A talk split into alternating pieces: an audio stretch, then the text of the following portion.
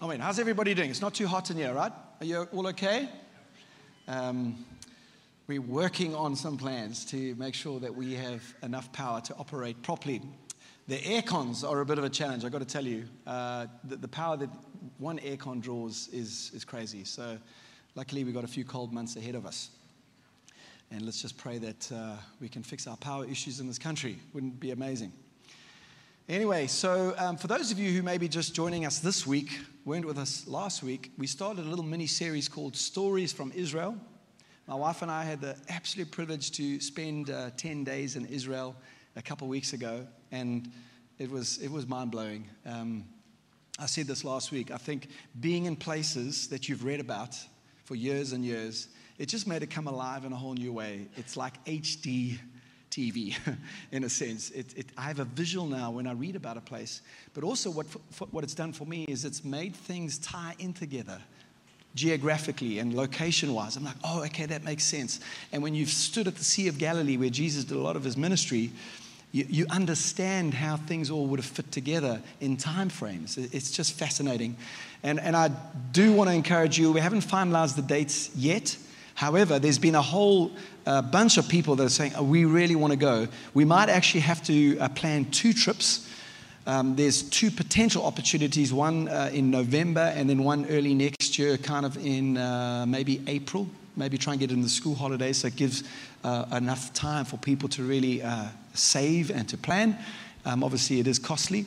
And if you can't come soon, just dream about it and trust God with it. Maybe you don't have the resources right now, but you can just trust God. I heard a powerful story uh, quite recently. Someone was telling me, a friend was saying there was this. Uh, it was actually a friend of mine, Darren, who works at uh, Toyota. His mom wanted to go to Israel, and she put down some money to go, but couldn't come up with the rest. And what she decided to do closer to the time, she said, I can't come up with the rest, spoke to the, the team, and just said, Look, I want to sow into someone else's trip half of their funds. She got a call two days later to say, Someone has funded the other half of your trip. and she was able to go. So, I mean, you just never know. So, um, but I really believe every Christian should try and get to Israel at least once in their life. Honestly, it'll make it come alive in a whole new way. And so, what we're trying to do with this little uh, stories uh, from Israel is to make the Bible come alive for you and share a couple stories. So, last week I looked at uh, the town of Magdala, where Mary was from. And it's fascinating uh, for me to find out a lot of the history around that and how God used her to resource and to fund a lot of the ministry of Jesus. She was mentioned more than any other person, even above some of the disciples in the Bible. And I actually, this past week, for this message, found her name mentioned somewhere else, and I'm going to show you that in a moment. Um, and then just uh, for a couple weeks ahead, so next week, we're going to do one more of the stories from Israel, and you might even hear Jen share a few thoughts. Anyone want to hear Jen share a few thoughts around Israel? okay, uh, she's not preaching, but she says she would like to share a few things. Uh, so that's next week. Then the week after that is something quite important in our area.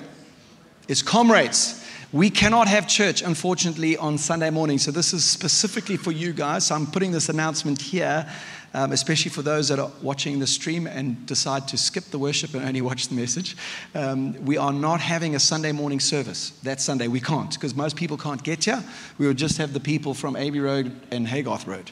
Uh, it will be a small service. So we're going to have a Sunday night service at 6 p.m. We will stream that service live. We don't normally stream our evening service. So, for those of you who come in the morning and want to um, uh, experience the evening service, we'll stream it live at 6 p.m. on Sunday night. It'll be a shorter service. So, we'd love for you to also come in the evening because we're going to have a bit of a worship service. I'm going to share a few thoughts around worship. And then after the service, there's a whole bunch of people being baptized. So that's going to be quite fun, and we'll do that outside yeah, afterwards, after the evening service. So 6 to 7, and then baptisms after that. Is that okay? Cool. So let's get into the message for today. Today I want to talk about healings, and I'm going to look at two specific moments that we experienced there um, which were specific stories around healing. I don't know if you know this, but 25% of the Gospels, so that's Matthew, Mark, Luke, and John, 25% of those four books, so basically a whole book, is on the healings of Jesus. Those are just the ones that are documented. But many times we see that he healed everyone in the town that he went to. He didn't always heal everybody, but there are so many healings that he did that we don't read about. and only a few are documented. But of the Gospels, 25% are on the healings of Jesus. And I want to look at two specific healings, and we're going to talk a little bit about this um, one in Jerusalem, and then one in Capernaum. And I'll explain those two places to you in, the moment, uh, in a moment. But the first healing that I want to look at is quite special to me, and I'll tell you why. The first time I had to do a reading in church, I don't know if you guys remember this. It, we were in All Souls Anglican Church in Mhlali, and they used to rotate people to stand up and do a reading. So today's reading is from, and I'll never forget it. I, I can't even remember how old I was at the time, probably about nine, ten, maybe like Jonah's age. And I vividly and clearly remember the reading because I rehearsed it so many times. I was so nervous to stand up in front of the whole church and do the reading. Also, my parents made sure that I understood and read, uh, read clearly. And this uh, particular reading is very special to me. So it's from John chapter 5, verse 1 through to 9. What's interesting is verse 4 is excluded because there are some manuscripts that uh, show verse 4, which just gives some context to the particular healing place, which they give a little later. So, verse 4, you'll see, um, is not actually there. Um, in the Bible. So, because it's in some manuscripts and in others not. But they have it there as a footnote or an added note. But this is the reading that I did 35 years ago or so. Crazy. It says yes. Who was that? Was that Ed? Oh, always Ed. You're not the youth pastor anymore, so you can't do that anymore. Okay, I'm joking. it's always the youth pastor. It's like the, you know, just reminding us that we're old. Anyway, sometime later, Jesus went up to Jerusalem for one of the Jewish festivals. Now, there is in Jerusalem near the sheep gate a pool. As I'm saying this, I remember it from 35 years ago, speaking it in this Anglican church in Mhlali. There is a sheep gate, a pool. I, even that was confusing to me back then, um, which in Aramaic is called Bethesda, or Bethesda, and which is surrounded by five covered colonnades. I remember asking my parents at the time, what is that? And they were saying it's like these pillars and arches, five covered colonnades. Here, a great number of disabled people used to lie the blind, the lame, the paralyzed. One who was there had been an invalid. I didn't know what that word meant 35 years ago, but it's a paralyzed man, an invalid for 38 years. I remember thinking that was such a big number 38 years. When Jesus saw him lying there and learned that he had been in this condition for a long time, he asked him, Do you want to get well? Interesting question, because I think so often we can wallow in our faults, our disabilities, and we actually have to want to get well. You have to want to get out of the situation. And Jesus, without making him feel bad, he just says, Do you want to get well? Sir, the invalid replied, I have no one to help me into the pool when the water is stirred. It's crazy how, and, and I do feel for this guy, paralyzed for 38 years, but it's crazy how we can also have all the excuses in the world. He asked him if he wanted to get well. He could have just said, Yes, heal me now. But he said, Sir, I have no one to help me get into the pool where the water is stirred. There was this pool in verse 4, which I said is excluded. It was kind of like a cleansing pool for people. They believe it was miraculous that uh, when the, the, the waters bubbled out of the spring, people would go in there and they would be made clean being unclean and clean were massive deals in those days. Um, and he was saying, when the water is stirred, while I'm trying to get in, someone always goes down ahead of me because he was a bit slow. He couldn't get there. Then Jesus said to him, like almost, I can imagine Jesus just kind of interrupting him, but just hang on a second. I asked if you wanted to get well. He says, get up, pick up your mat, and walk. And I, I don't know how, if it was like how this guy would have processed this, but he, he, he saw and recognized authority, and it says at once the man was cured. He picked up his mat and walked. The day on which this took place was a Sabbath. I'm not going to continue from there, but remember last week I told you how significant a Sabbath was. You don't do anything in Israel on a Sabbath, okay? And then they started to like have a go at Jesus. How can you heal on a Sabbath? This is ridiculous. You shouldn't be working. And Jesus was saying it's, it's, uh, it's the sick that need a doctor, basically. And this guy 38 years. Can you just picture this situation here? He's lying there. Do you want to get well? He comes up with some excuse. He says, Get up, pick up your mat, and walk. And this guy stands up and walks. I mean, powerful, powerful. Now, so I remember this from all those years back. And then I had the opportunity to go and see this actual pool which they uncovered, I think it was 1950 or 60, somewhere around there, they discovered the Pool of Bethesda. They hadn't for many, many years. And what I love about Israel is the Bible continues to prove itself. There's so much they haven't uncovered yet, but as they continue with excavations and uh, the, uh, the guys come in and they dig and they find things that confirm the Bible. And what was crazy is part of our tour, we uh, wanted to go to the pool of Bethesda, and when we got there, it was closed. It was lunchtime. And I was so upset because I was like, I, I wanted to go in because there's a church that they built there, and you've got to go through this gate. I'm going to show you some pics in a moment. But you've got to go through this gate, and then you can actually see the remains of the pool of Bethesda. And he said, I'm so sorry, guys. I didn't realize it would be closed, but we can't do it. And I was like, oh my gosh.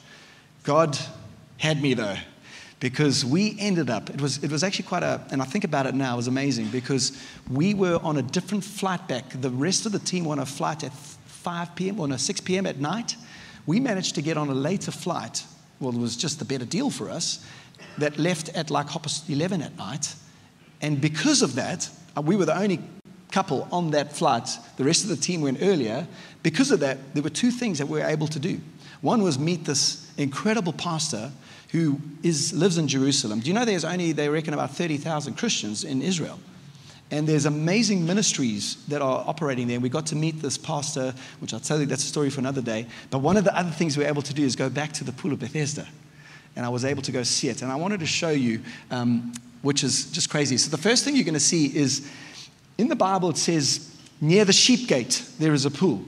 What's crazy is this is this is actually looking out towards the Mount of Olives out of the city, but this is called the Lion's Gate. It has a few different names, but this is what they believe the sheep gate is. It was close to the, the temple where the, the sheep would come in for the sacrifices. So you this is it. Near the sheep gate, there is a pool. And literally a few hundred meters up that road, you come through and you get Bethesda, where they've built this chapel.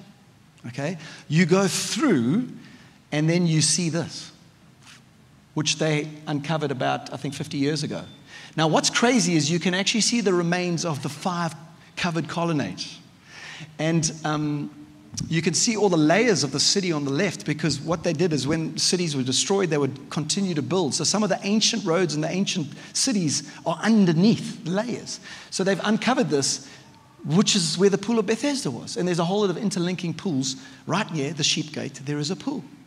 And I think I've got a little video because I, I, took, maybe just put the sound on as well.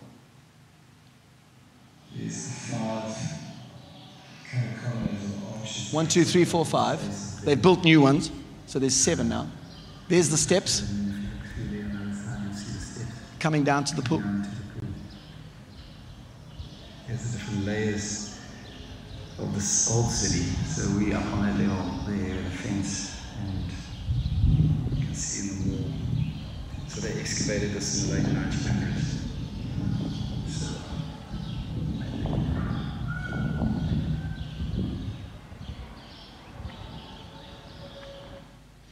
You see how it makes the Bible come alive? Being there, this story that I read 35 years ago came to life in a whole new way. There is the pool, there's the five colonnades. I'm like, the Bible's true.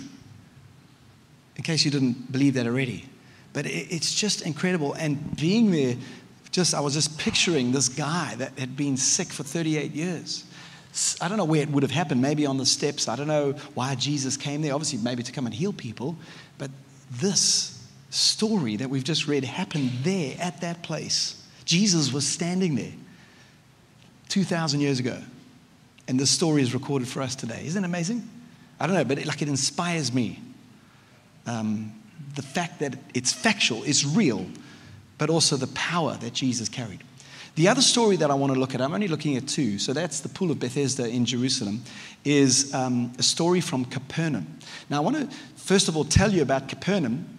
This is where Jesus, they believed, uh, lived while he did most of his ministry. Remember, I was telling you last week that a lot of the, the ministry of Jesus happened in a, in a, a small stretch on the, the northwestern corner of the Sea of Galilee which is actually much smaller than I thought. It's only 21 kilometers long by about 13 kilometers wide. And he grew up in Nazareth, born in Bethlehem, grew up in Nazareth, but then moved across to Capernaum, and this is where he lived. This is where they believed. And there's a couple pics I'm going to show you from, they actually call it Capernaum, the town of Jesus, and we got to go there. Again, it's so special. This is standing in one of the old synagogues. I mean, I was just like in awe, standing looking at. This is some remains from the old town. I mean, those were homes. I took a photo of the step. You can see how the stone has been worn. I mean, these are thousands of years old, these steps and these stones. Just so amazing. This, they believe, is uh, Peter's mother in law's house, which they've actually built on top of, but they've uh, kind of preserved the, the remains here of, of the, the brickwork. Um, this is a little video.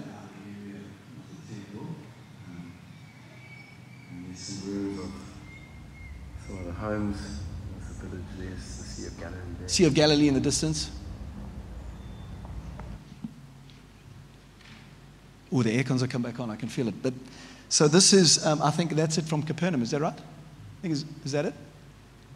And um, but I want to touch on a very powerful story that happened here in Capernaum. There were many, but listen to this. I want to give you some context first to this particular place. In Isaiah 9, so this is thousands of years before Jesus, we, we, we, have a prophecy. Now, remember, when Jesus the Messiah came to this earth, he fulfilled the Old Testament prophecies. There were over 300, and he fulfilled every single one. The Jewish people, unfortunately, still today believe that the Messiah hasn't come. So I don't know what they're waiting for because Jesus fulfilled every single one. And here is another one. So this is thousands of years prior. It says this Nevertheless, there will be more gloom for those who were in distress. In the past, he humbled the land of Zebulun and the land of Naphtali. In the future, he will honor Galilee of the nations by the way of the sea beyond the Jordan. Last week, I was telling you about the road called the Way of the Sea. It was a, a, a, route that stretched right from the south all the way through up into the northern parts and into Europe. And they had these strategic towns along the way. Capernaum was very significant. It was actually a border town. A lot of tax collectors there, a lot of people. Um, there's a lot of stories that happened in Capernaum, but it was, it was quite a, it was like a port. It was a, it was a significant town on the way of the sea in Galilee. And thousands of years prior, they say that this area will be honored. And here's the fulfillment of the prophecy. And uh, it was quite powerful just sitting there, being there, and our guide, Baruch, um, incredible guy, uh, there's a picture of him telling us a story, and some of you just seeing that might understand what happened there, but I'm going to tell you now in a moment. But it says this. So he's telling us a story, and I learned so much. In Malachi 4 2, prior to Jesus, again, another f- prophecy that was yet to be fulfilled says this But for you who fear my name, the Son of Righteousness will rise with healing in his wings. Now, some of you are still confused. You're like, please tell me what that means. I'm going to tell you because we sung about it and I'm speaking about it now. And you will go free, leaping with joy like calves led out of a pasture. There's a few songs actually with that line, healing in his wings. He will, today we sang, He reigns with healing in his wings. Now, I want to explain to you, and yesterday I did a little study around this word actually in Greek. Wings in Greek is a word called uh, a karnaf, okay, which means edge of a garment or linen or the edge of a linen, specifically four corners. Have you ever put your duvet in, a, in into your duvet cover? You've got to grab the, the, the four corners. This is what this word means it's the edge, it's the corners, the, the, the edge pieces of a garment. Okay.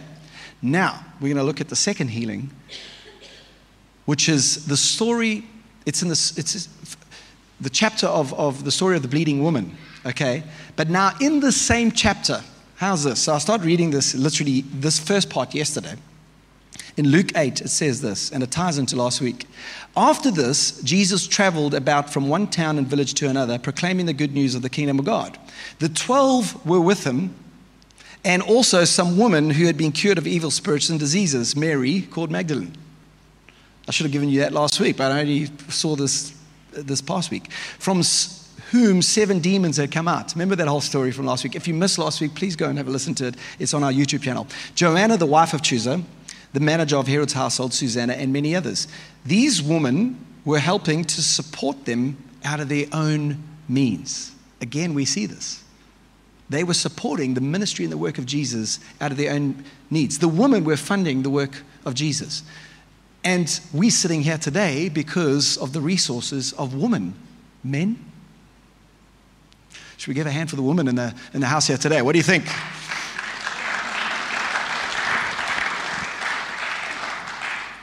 I don't know why part of our culture and it's still sometimes there where men feel threatened by women being more significant or having more money. I don't know why. I've always said to Jen, if you could make more money than me, it'd be, it'd be wonderful. it'd be amazing. I got no problem with this. But now, so that's the first part.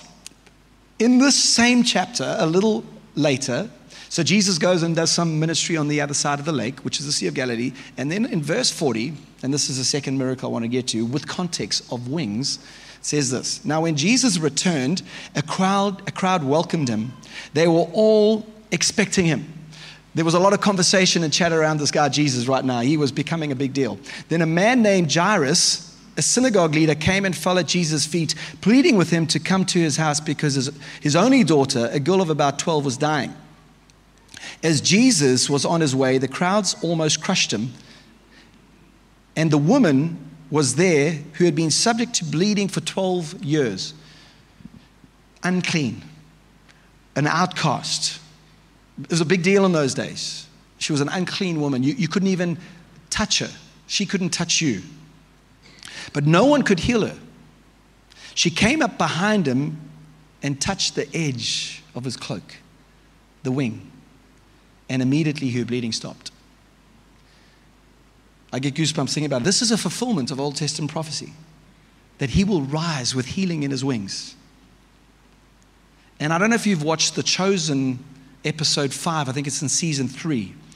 Uh, I, I, screenshot a pic of it, uh, uh, and this is from, it's pretty dull. I can see this is this woman who, who pushes through the crowd potentially being trampled on. She was unclean. She knew she had to just get to Jesus. I don't know if she understood this prophecy of healing in his wings, but she knew if I could just touch the edge of his garment that I would be healed.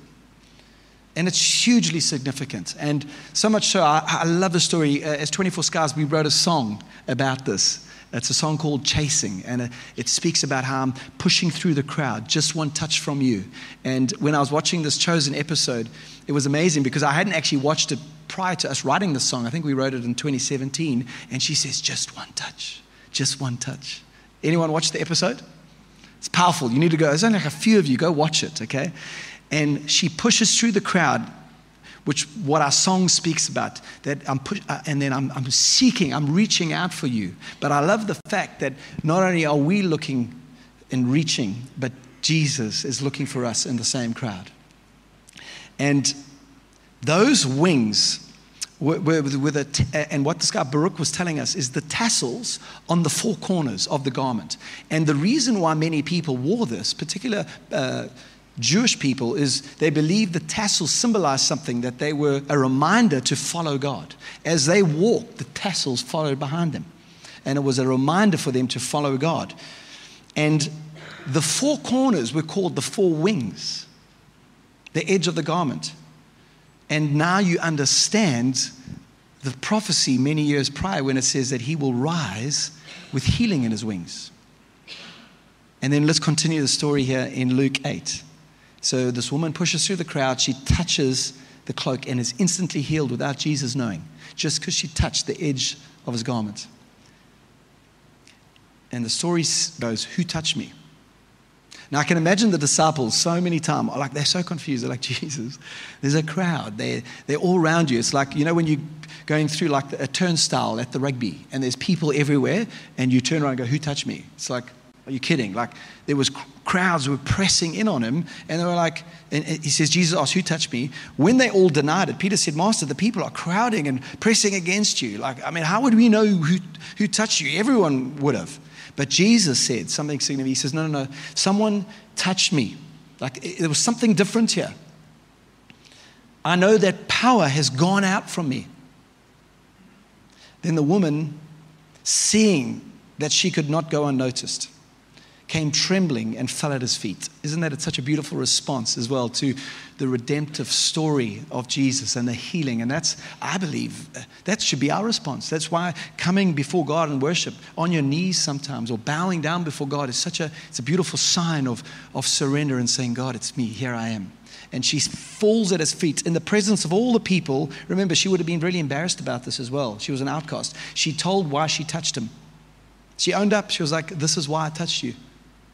And I think there's power in that as well from an accountability point of view. How often are we so embarrassed to even share our shortcomings and our failures and our insecurities? I think there's power in, in just exposing things. She told him why she touched him, and she had been instantly healed. And I love this. Then he says to her daughter, the term of endearment, this is, You're my child. She wouldn't have felt like a daughter of God because she was unclean. And he, and he meets her where she, she says, he says, Your faith has healed you. And there's power in that too. What's interesting, many times Jesus said that your faith has healed you. We've got to believe, friends. We've got to believe that God can do what we're reading about here today in our own lives. Your faith has healed you. And he says, Go in peace. And I continued reading, and, and you some of you will recognize this. And, I, and as I said, the context all comes together, just being in Israel. It says, when, when Jesus was still speaking, someone came from the house of Jairus, the synagogue leader, Your daughter is dead. He said, Don't bother, teacher, anymore. Don't bother coming. Hearing this, Jesus said, Don't be afraid, just believe. Who remembers two years ago with our theme? Of believe. That's where it comes from. And I didn't even realize this, embarrassingly so, that standing in Capernaum, I just didn't put the two together when I was standing there. The same story happened right there. Just believe. Don't be afraid. Just believe, and she will be healed. And, and you know the rest of the story. He eventually got to Jairus' house, and uh, he, he said, Stand up, get up. And she's not dead, she's sleeping. And he healed this dead, his dead daughter. Powerful. And his fame, Jesus' fame, started to spread after stories like this. As people discovered the prophecy of way, way back about that he will rise with healing in his wings, and this woman, you can imagine people going, all she did was touch his wings, the end of his garment, and she was healed. So you can imagine, like people going, This is the God, this is Jesus, He's the Messiah, He's the one we've been waiting for. There's all the prophecies that we've read about, learnt about. They're coming to fulfillment. It was, must have been such an incredible moment. And as it spread, look at what it says here in Mark 6:54. The people recognized Jesus at once.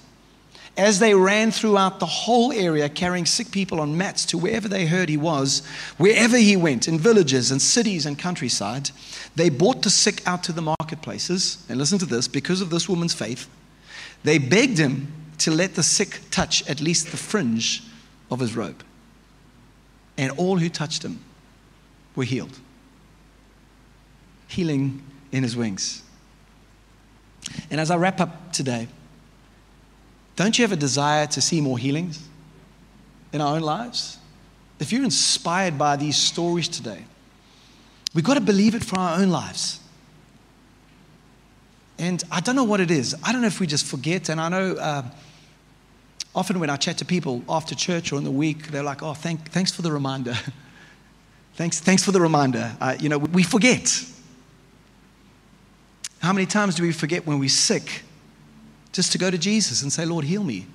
But we go and we, we, we take a, a Disprin or a grandpa or whatever. And I'm not saying we shouldn't take medicine. I think God's gifted people with the ability to create this stuff. But our first response should be, Jesus, heal me. That's what this woman did. Because she tried everything and she wasn't healed. I'm not going to ask for a show of hands, but I, I, can guarantee in this room today, there's many people sitting here going, I've tried everything medically. Okay, well, let's come to Jesus. And I remember a stage in my life, uh, I think I was 18 at the time, when I first started to read some of these passages that started to make sense when I was in high school. I really developed like a, a, a real faith for God to do miracles. And uh, I'll never forget this one particular moment. I was serving on a Scripture Union camp, an SUIS camp.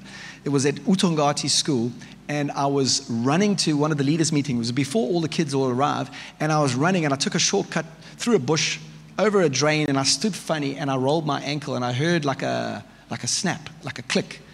And I dropped to the ground, and I remember thinking, my immediate thought, the devil loves to do that as well. Oh, your holiday's ruined what are you going to do now? And I was so looking forward. It was like the first week of the holiday, and, my, and I, I, was in pain. I was like, oh my gosh, what have I done? I mean, I heard something there. It wasn't just like, you know, when you just like roll your ankle a little bit. This was serious. But at that time, I remember as the doubt filled my mind, I remember just thinking, no, I'm not going to accept this. I put my hand on my ankle, and I believed that Jesus would heal me. And before I tell you what happened, do you want to see what I looked like at that age? It's there already. Middle partings have come back in.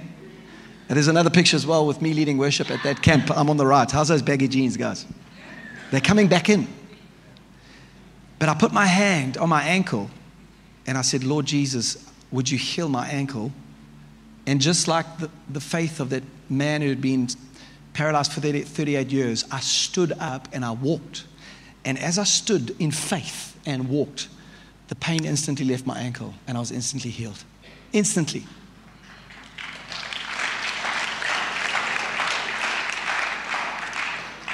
I remember another time I was going away with some friends and I had a splitting headache. Do you know there's nothing worse than just as you're about to go somewhere, you feel like a sickness coming on you? Anyone ever had that? When I got on the plane to Israel last week, and I don't know, I mean, I, I was praying, but oh, it's just the devil. He loves to have a go. I got on the plane and I, I started to feel like this postnasal drip and this scratchy throat. And I was like, Jesus, it can't be real. And thankfully, I was able, I, I, I didn't feel great for a few days, but thankfully, I wasn't able to miss out on anything. I, was able to push through. So maybe it could have been a lot worse. And I just trusted God for healing, and uh, I, I was fine after a few days. Um, but I remember going away. We were actually going with some friends to Prince's Grant up the north coast. And I got in the car and I just felt terrible. And we were going away for the weekend. And I just thought, I was sitting in the back. And I was like, oh gosh. You know, when you start to, doubt fills your mind, you're like, oh, it's going to be a horrible weekend. It's amazing how the negative talk goes. And I, I felt like flu. I had such a headache. And I remember saying this Jesus, I'm not accepting this. And I lay down in the back. And I had the faith for this. I said, and I remember we were passing uh, like Ballito off ramp at that time. And I laid down and I said, Lord, by the time I reach the toll, you know, the Stanger toll, I'm going to trust for healing in Jesus' name. And I lay down and actually fell asleep for about 10 minutes. The lights of the toll woke me up because it was at night. We were driving on a Friday night. And I opened my eyes, I saw the lights, and I sat up and the headache had left me.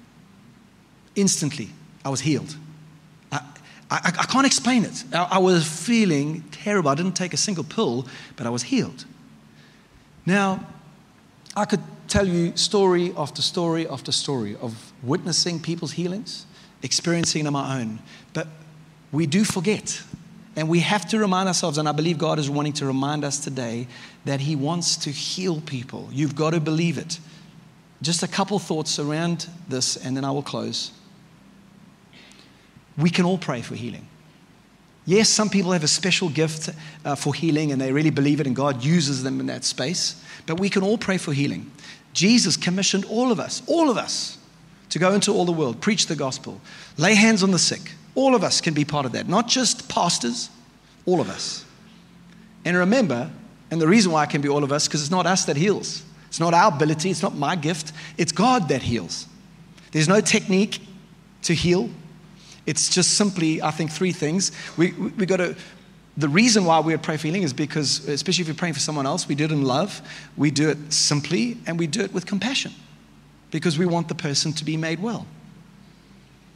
And sometimes when um, we've prayed for people, even, you know, the Holy Spirit weekend or in the Alpha Does God Heal Today weekend, God has often in the past given me uh, like a picture or a vision or someone that is struggling very specifically on things. Like I felt like someone needs to be healed from an ankle uh, injury, you had a car accident or whatever it was, like many, many years ago, and God needs to heal you. And God can speak to, to all of us like that. And sometimes, I don't know, this might not make sense, but it's called a sympathy pain. You experience a quick pain, but you know it's not yours, it's for someone else. It might sound really dodgy to you, but God can do that, just so you know. It's like I've had that many times before. Look, like just praying for people, I feel something, and then it, it disappears, and God's telling me there's someone that needs healing in that area. I've just experienced that now. Someone need, someone's got stomach issues right now. God wants to heal you today. I don't know who you are, but after the service, we're going to pray for you. How do we pray for healing? And then, then I'm done. Is uh, we, we pray in Jesus' name. We pray through the Holy Spirit because it's God, the one that enables us. There's power in laying on of hands. The Bible speaks about placing hands, laying on hands. Sometimes you can anoint with oil as well. Uh, that was symbolic in those days, uh, oil. Um, James, brother of Jesus, speaks about call the elders of the church to anoint with oil, lay hands, and the sick person will be made well. Um, I think also when you're praying for someone to be healed, or even for yourself, I think you need to be honest. You don't, don't lie about this, just how you're feeling. And sometimes we're too nervous to ask, you know, pray for someone, or how you feeling? No, well, yes, I'm either healed or I still feel the pain. Jesus prayed for sometimes twice. There was one particular guy, he prayed for healing, and I, I can't explain this, but he prayed, someone was blind, and, and, and he prayed for him, and he's, uh, he said, Can you see? And he says, I, I, I think I can. I see kind of what, what like trees, things moving around.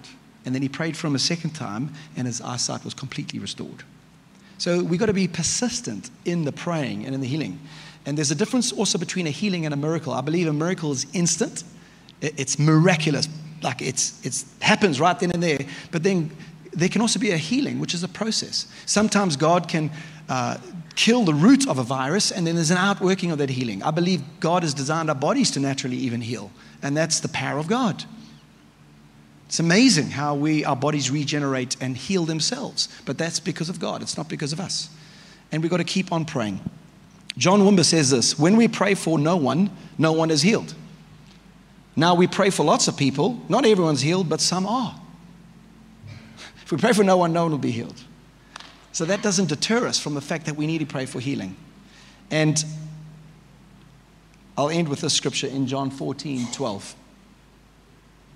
And I'll leave you with this. I've always loved this passage. It says, I tell you the truth. Anyone who believes in me will do the same works I have done. What did Jesus do? We've read about two stories today. Someone was paralyzed for 38 years. He, he got up and walked. This bleeding woman, no one could heal her. She just touched his garment and she was instantly healed. Jesus tells us, You will do the same works I have done, even greater works, greater than, lesser than, not better miracles, because you can't, I don't think it's a better miracle than raising someone from the dead, but greater than. We can do more miracles. Why? Why can we do more miracles than Jesus did? Because there's more of us that simply believe because I'm going to, to be with the Father. You can ask for anything in my name and I will do it so that the Son can bring glory to the Father. It's not because of our glory. I hate it when people take glory for a miracle. I just prayed for this person and they were healed. No, no. That shouldn't be the focus. I. Can you believe that God healed this person? Yes, the Bible says, ask me for anything in my name and I will do it. Do you believe God can do it, friends? Let's really believe that God can do it. And this is not just a once off thing now, we've all, we've all got it. But let's, let's practice these principles. My hope as a pastor, and even sharing these stories, is that you guys would get it. Not just us as pastors. You would catch it. If you feel sick today, pray. I can pray for you. But Jesus says that you can pray. Every one of you can pray. So I want parents to start laying hands on your children when they're sick first. I want you to start believing it for yourself. If you feel sickness coming on or you feel like a headache, Lord Jesus, thank you for healing. And I want to start to hear the testimonies and stories. So I'm reminding you today. Is that okay? I know a lot of us know this. Maybe for some of you it's all new. But can we start doing that? I'm going to pray now for, a, a, for everybody. And if you are sick, can we all stand? Can we all stand our feet?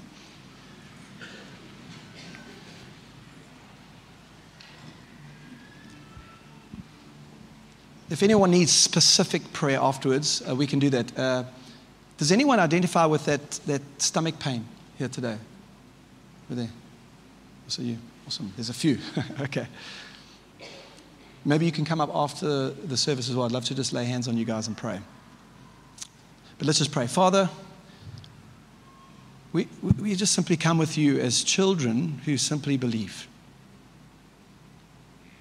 There's no complication to this, friends. We just simply believe. We, we read it in your word, and now we want to receive it for ourselves. That's what your word says. We see how the devil robs every one of us with sickness, disease. We look at the, the devastation of cancer. And Lord, we don't understand why some are healed, some are not. We don't, we don't understand that. But God, one thing we won't do is stop praying and believing. And that's going to be our first response. So today, Lord, we, we first of all want to repent where we haven't trusted you and we look at that woman's faith. She, he's, Jesus says, Your faith has made you well. Lord, today, would you stir our faith to simply believe? It can be a little bit of faith. Faith like a mustard seed, the Bible speaks about. But God, we all have a sense of faith today. That's why we're sitting here today. So, God, would you stir our faith? Would you start to stir our hearts to believe you to do miracles in our lives? Bible says, Be faithful in the small, and I'll put you in charge of much. You need to start praying for that little headache, and then you can start to pray for the bigger things. So, God, today I pray for healing in this place. If you're not well right now, just, just lift up your hands to Him. And just remember, friends, it's not my words, it's not my prayers, it's, it's, it's your faith. Just simply receive. Lord, I pray for healing right now in Jesus' name. You asked us to pray anything in your name, it will be done. And Lord, right now, as people have arms raised that aren't well or got issues, I pray for healing in Jesus' name. That you would rise with healing in your wings. As we read it in your word, as we just reach onto you today, God, we hold onto your word by faith. There's no physical tassel to grab onto today, God, but by faith we grab onto this word and we receive that healing today in Jesus' name. We believe it and we want to walk in it. So, God, I pray for healing right now and I pray for incredible testimony even out of this morning today. But not only today, because it's not just a once off event, but it's a lifestyle. I pray for testimony upon testimony of people in the weeks ahead, praying daily for healing, praying for children, praying for their spouses, praying in their businesses. God, that we would start to see a move of God and miracles in Jesus' name. I believe that. And as I am praying this today, I pray some of you, your faith would be stirred to start to believe this and do it. You've got to be bold, you've got to just believe it. And I pray for amazing stories in Jesus' name. In Jesus' name. And my last prayer for anyone here today you don't really know God, but you've been drawn today by the worship, by the word. You're like, man, this, this, this, this stuff is real. I just want to pray a prayer with you. It's a prayer just to come home and commit your life to God. So if, if you're in that place today and you'd like to pray this prayer, just pray it along with me. And you can pray it, uh, just you can just pray in your heart. Dear Jesus, from today, I commit my life fully to you. Would you come and live in my heart by your Spirit? Forgive me, Lord, for my past. Thank you that you died on the cross so that I could be forgiven and set free. Come and live in my life by your Spirit. And Lord, I want to start a walk in your ways. I want to put you first in my life. And today I'm excited to start this journey as a believer. In Jesus' name. Everyone agreed and said, Amen. Amen. Should we give God some worship and some praise today. Yes, amazing. Awesome. Awesome. And if anyone's got testimony of, of healing, even today, come and share with us. And maybe you can fill in a praise report next week. But just a reminder as you go, uh, don't miss next week as we cap up the stories from Israel. Uh, those four people that put up their hands, if, if you could come to the front right, we'd love to pray with you. And obviously, anyone else who needs specific prayer. But have an amazing day, everybody. The coffee machine is on and working. All of those that are here with us for baby child dedications, coffee on us. Don't forget your photo. God bless everybody. Cheers.